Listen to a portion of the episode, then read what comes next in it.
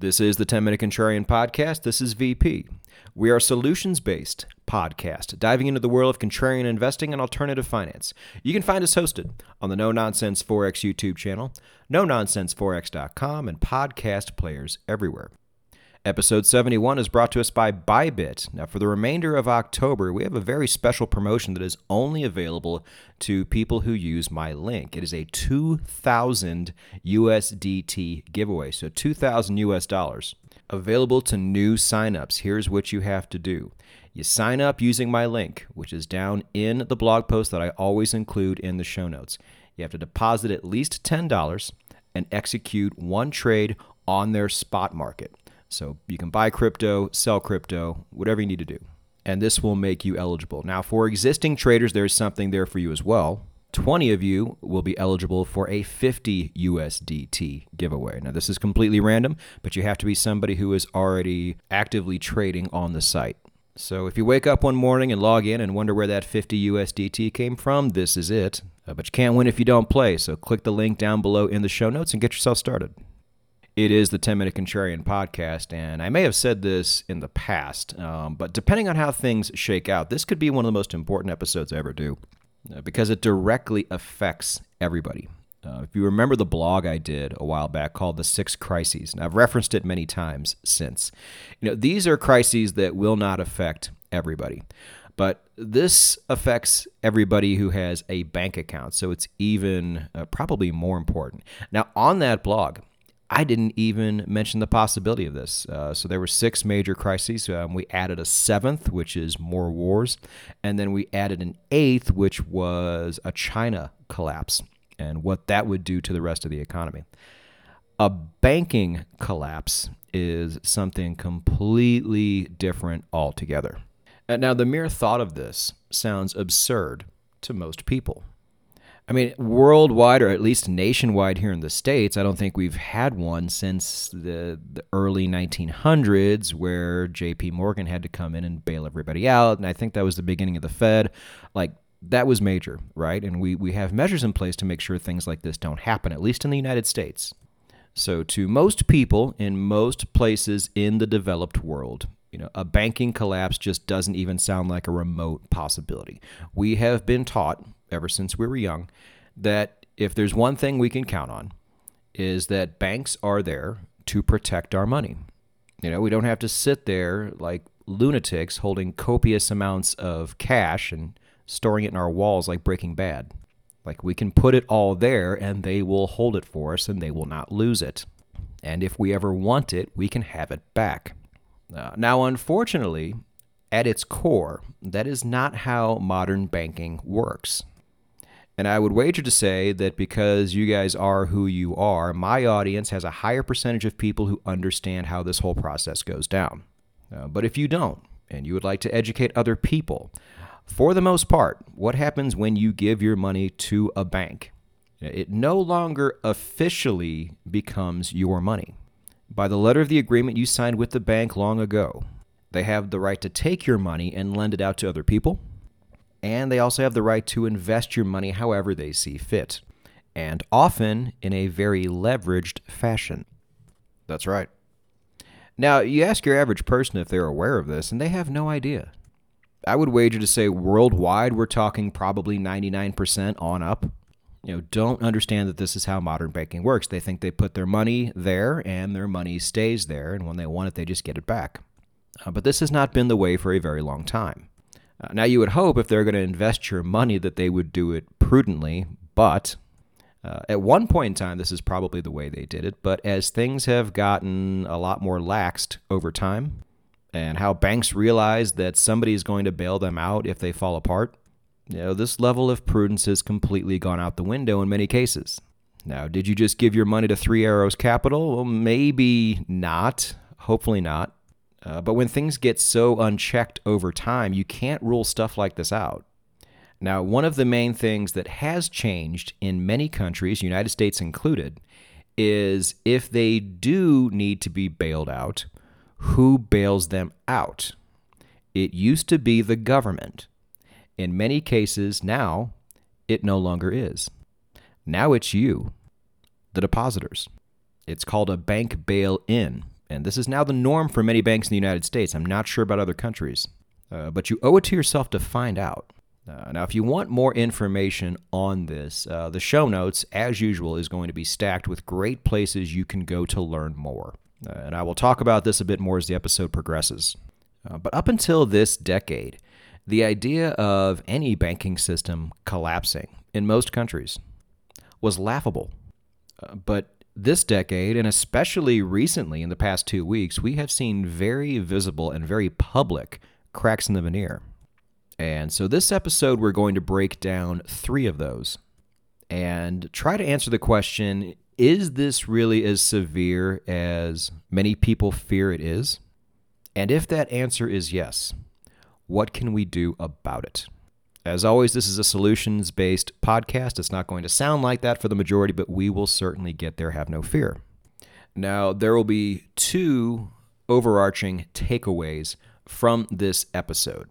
And the first one, and I think this is very important, is I don't know how keyed in you are to the financial space. You know, if you have Twitter and you follow the right people, you're fine. But I know a lot of you don't do that, which is really weird. You know, if you're just waiting on me to tell you something, you're doing it wrong. You need to be plugged into the right social media channels, whether that's Twitter or YouTube. But when you go to those places and these stories come out, one of the biggest takeaways I want you to get from this episode is to not be too reactive. As severe as the news may sound, take a deep breath, take a step back, and allow these things to play out a little bit before you take any real action. Because it's often not what you think it is when you first hear it. And in all three examples I am going to present to you, that was the case, oddly enough. Now, this is going to be hard to do because a lot of people you follow on YouTube or Twitter are going to violate this rule and flip the fuck out and be super reactive. And these are people with large followings. You know, they have earned your respect over time. And even they're flipping out. You know, just because they are a good source of information does not mean they have the right psychology in place. And let's be honest, a lot of them do it for numbers. So just remember that going forward. I can remember the first time Elon Musk was going to buy Twitter. Every conservative and every libertarian on my Twitter feed threw a gigantic party the day they heard the news. And I feel like I was the only person saying, guys, I think we're celebrating a bit too early. Like, do you know what all has to happen before this sale actually goes final? You know, don't pop the champagne cork just yet because if anybody's ever drank champagne, once you pop that cork, you can't get it back in the bottle. And once that initial deal eventually fell apart, all these people looked like complete buffoons for celebrating. You know, they were all celebrating victory in the first five minutes of the game. Who does that? So dumb. You know, and now that it looks like he is going to buy it again, uh, they've all learned their lesson. You know, almost nobody's celebrating at this point. Uh, and it's really strange too. Everybody over at Twitter HQ, you know, who were freaking out the first time, are not freaking out this time. So I wonder what's really going on there. It's something to follow. Yeah, but it's been really funny watching uh, the difference in sentiment between the first announcement and the second announcement. Do not be too reactive when you hear these things. So, example one would be a story that's more two weeks ago than it is one week ago, and that would be with Credit Suisse. Now they, you know, I'm going to link a, a, better story to this down below. Uh, Kyla Scanlon did a really great, uh, about five six minute piece on this. Uh, so I really don't have to, but basically their credit rating was not what we thought it was. They were a lot more underwater than we thought they were. Um, now, if this was some random bank in a random country, this would not be a big deal, but this is Credit Suisse. Now, if you don't know, before Cayman Islands and Singapore really came online as a place for ultra rich people to put their money, it was mostly Swiss banks. You know, that was the end game for most people who became rich over time. You know, and then slowly over the years, Liechtenstein came online as well for this, but they're so close to Switzerland, they pretty much all lumped them together as Swiss banks. You know, if you had a Swiss bank account, you officially made it because that was the top tier. You know, you could very well be dealing with a seventh generation banker who's looking after your money. And Credit Suisse is the most front facing of all those banks. So if they're in trouble, what does that say about every other bank that's not at the perceived level that Swiss banks are? Know, there's people out there that thought, shoot, you know, if this bank's going down, we're all going down.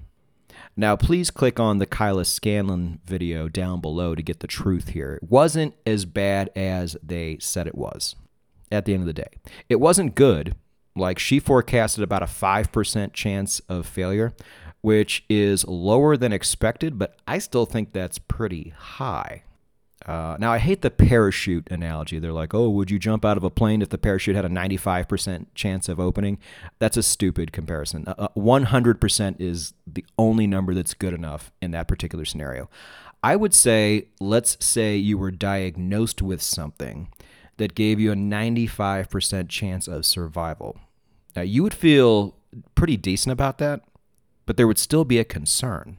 And so I think probably that's where I feel like people should be with, Credit Suisse. This is definitely a story worth staying on top of. Uh, it's kind of faded away, uh, but the problems they are facing have not. And Credit Suisse failing does not mean every other bank is going to fail, but the sentiment and what that does and how people react to it is going to have quite an impact on the economy and the banking system both. Uh, but worldwide, there was a reaction to this. You know, a lot of people went out and bought gold, and gold spiked in those couple days after the news. Uh, but then it went right back down. You know, so it just goes to show, you know, listen to the news, absorb the news, but you don't have to react to the news the moment it comes out, because there's usually more to the story that comes out later. Because if you're prepared and you've taken action and you're early, then a lot of the stuff isn't even going to apply to you. Now, in the United States, uh, JP Morgan Chase Bank and Kanye West had a bit of a falling out on the heels of an interview that Kanye had with Tucker Carlson. You know, Kanye, as always, speaks his mind and had some pretty controversial things to say. Soon after, JP Morgan Chase sends him a letter saying you need to close your account you know, because of the things you have said. And again, the libertarians go bonkers. Now, don't get me wrong, I am a huge free speech advocate, and I hate what is going on right now. I hate the fact that it's being allowed, and I hope that judgment and retribution someday will be very swift.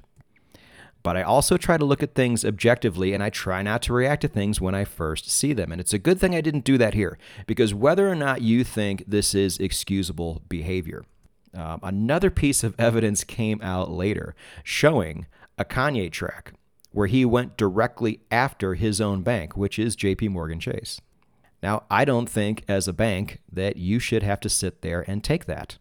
You know, so maybe because Kanye has so much money, they let it slide at first and just kind of put him on double secret probation and just said, "Okay, one more little thing and you're gone." And they use that interview as the reason why.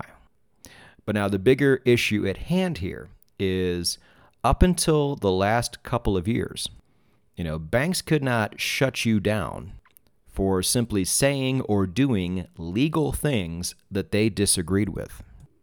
But we have seen this a few times already in past years, whether it's in Canada or the United States. Two countries that have been known to be bastions of democracy, you know, have shown that if they want to, you know, they will go third world communist dictatorship on you if you don't fall in line with their way of thinking. You know, this is concerning to a lot of people, and it should be.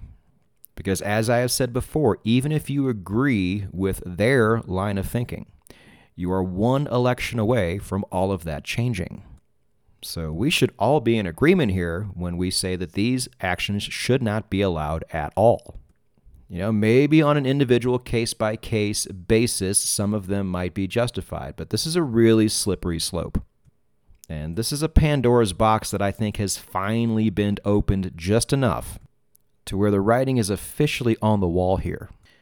Now let's use this to transition into example number three, which is probably the most flagrant foul out of all of them, and that's going to be PayPal. If this is the first time you're hearing about what PayPal did, then your sources officially suck. You need either new ones or you need to stop being lazy and get actual financial sources here. Now, because this even went semi mainstream. Now, it didn't go full mainstream because a lot of mainstream media doesn't want you to know about things like this. Uh, now, PayPal is more of a processor than a bank, but they're very bank like in many ways. And they came out with a change to their terms and conditions that, and I'm totally paraphrasing here, but anybody who decides to publicly spread misinformation. Now, we've seen these misinformation campaigns before. But anybody who decides to do it from this point forward is subject to a $2,500 fine. Now, if you've never used PayPal, you connect them to a bank account. So they have, as long as they're connected to that account, they have access to it. And if they don't like something you have said or done, they can reach into that account and yank up to $2,500 out of it. Absolute insanity. Uh, Twitter was hitting the roof on this one.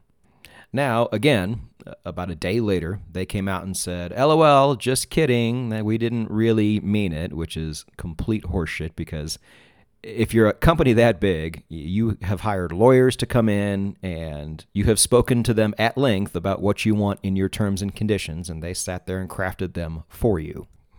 It was 100% premeditated and intentional.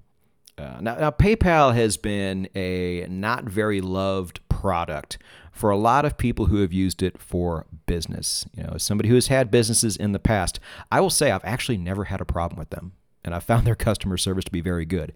But I am in a huge minority there.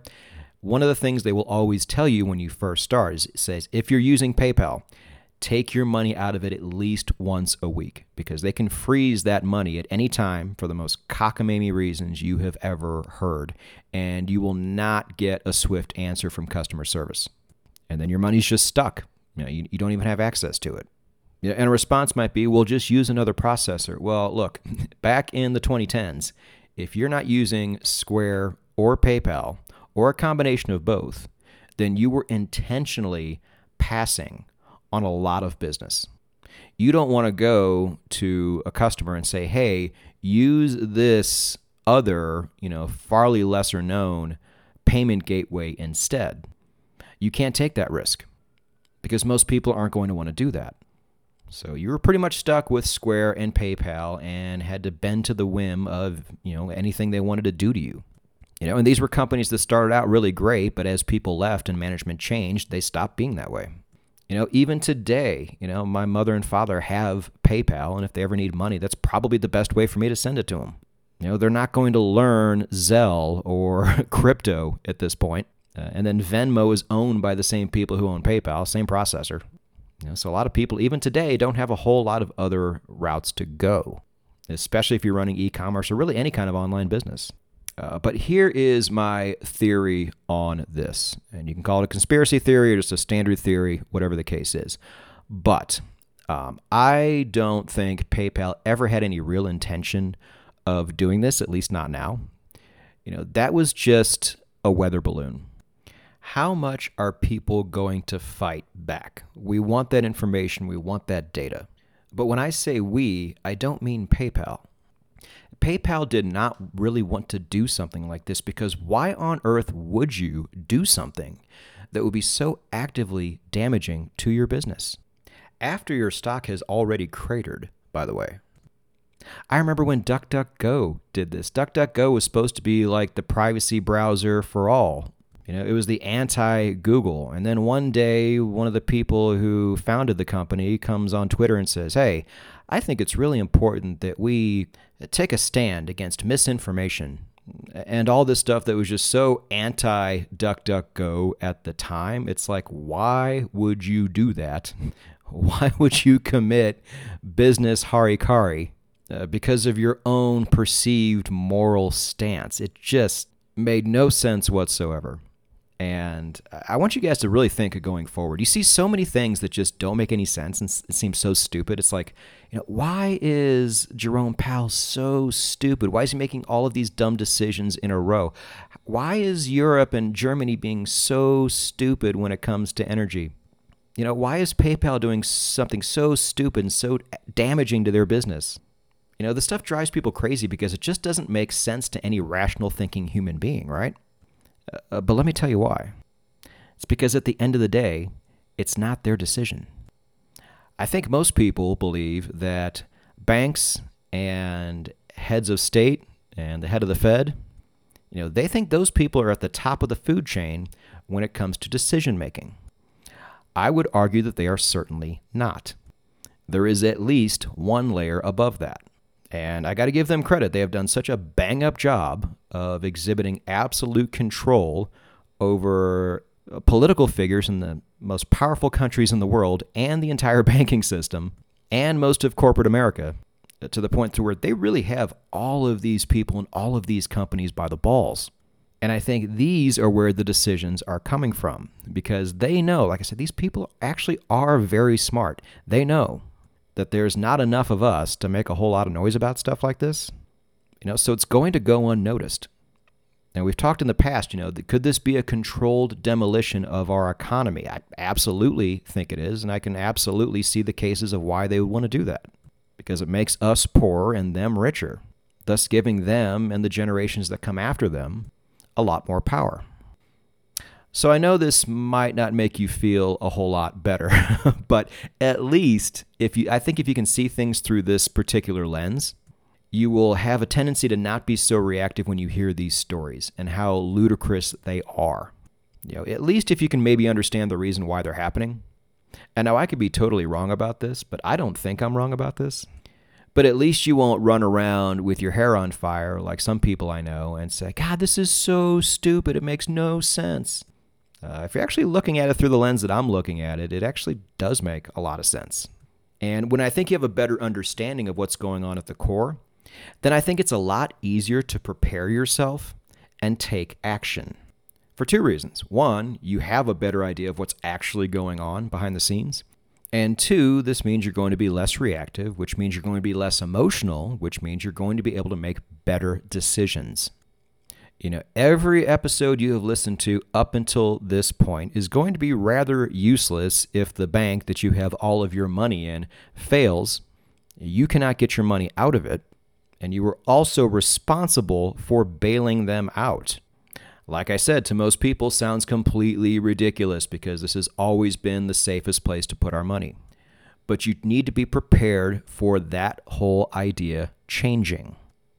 Now, I have mentioned a lot of these solutions in the past on this podcast and on Twitter and on the blog, but let's kind of put it all together and sum it up for you. Now, instead of having one bank account, I have many, and I have them domiciled in different countries, uh, which I think is very important, not only for legal tax reasons, but simply for diversification reasons.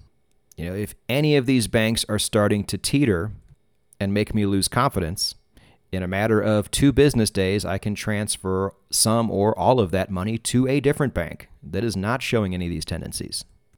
You know, that, that's a weird you know, fear with a lot of people. Well, what if one of those banks fails or gets taken over by another country? Like, I'll have enough time to move my money out of there. Uh, or at least I should. You know, these things usually don't just happen overnight. There are telltale signs, which we have seen in the last couple weeks, that can at least put me on alert and I can start deciding if I want to take action or not. Another thing I think everybody needs to do is hold a lot of cash. Your bank branch does not have a lot of it. In some cases in the United States, I know they are not uh, legally required to have any. They need to have some in the ATM, but the actual bank itself? And nowadays, it's getting even harder in the United States to actually withdraw certain amounts that you were able to withdraw not even a year ago. Um, another source I'm going to give you that a lot of you already know, it's the Economic Ninja. He is very boots on the ground with a lot of this stuff. And he has some really good information on this. I will provide you a link to one of the videos in question uh, down below in the show notes as well. And I guess while I'm on the topic, I'm going to add one other person, somebody I actually just kind of discovered recently, and that's Michael Cowan. Uh, he's an Aussie that does a lot of stuff in Australia and America in terms of things that we need to be looking out for. So if you just want a third source, you know, understand that these people are on the extreme end of the spectrum when it comes to caution. But by the same token, these are the same people who will be sounding the warning bells first. And being aware of these things first is very important. So hold a lot of cash. It may seem a bit uncomfortable to have that much in your home, but just understand you're probably not going to get robbed unless you let a bunch of people know that you have cash in your home. And if I'm wrong, and if you ever need to put it back in the bank, you just put it back in the bank. I don't see what the problem is here. You know, the problem is not being able to access that cash should you need it. Now, outside of the traditional banking system, you can go two other ways that I'm aware of, and one of those is gold. You know, I have an offshore gold account that pretty much acts like a bullion bank. You know, if you wanted to, you can take out loans and things like that. They do a lot of things that banks do. Um, and at any point in time, I can liquidate my gold for cash. Um, but this place is not an actual bank bank that does all the crooked things that banks can do to get themselves in trouble. And I really like the idea of that. You know, people think you put your money in gold, it's just going to stay there forever and you can't do anything with it. That's nonsense. I can liquidate that stuff tomorrow. You know, there's nothing to fear here. And by the same token, there's a little more to fear just because of what it is. But I think the blockchain is a great refuge from all of the nonsense going on here. Now, there are inherent risks with these platforms as well. I get that. But with crypto.com and their Visa debit card, I can just take the stable coins I have and funnel that into the card and just spend it that way. So if any bank wants to get cute and shut me down for whatever reason, you know, I can still go on living my life that way. You know, I really do think, not financial advice, that one of your banks should be a blockchain bank. Whether it's centralized or decentralized, that is going to be up to you. There are varying degrees of risk depending on which way you go. And these routes have always been seen more risky than putting it in a traditional bank. Probably still is. But in this particular case, we are looking more towards the future than we are the present. So, out of the two takeaways, the first one was to not be overly reactive, but the second one is to still take action. You know, you can you can still adhere to both. You know, don't be too reactive, but don't be too laid back at the same time. Just say, oh, you know, I'll do something, you know, if things get bad. Well, by then it's going to be too late because everybody's going to want to do it. And banks will shut that shit down immediately. You know, I really feel like if you're going to be completely safe or as safe as possible with the money you have, and again, this was never a problem before, but it very well could be now, you may have to do a few things that could be perceived as a bit crazy and you are absolutely going to have to do them early.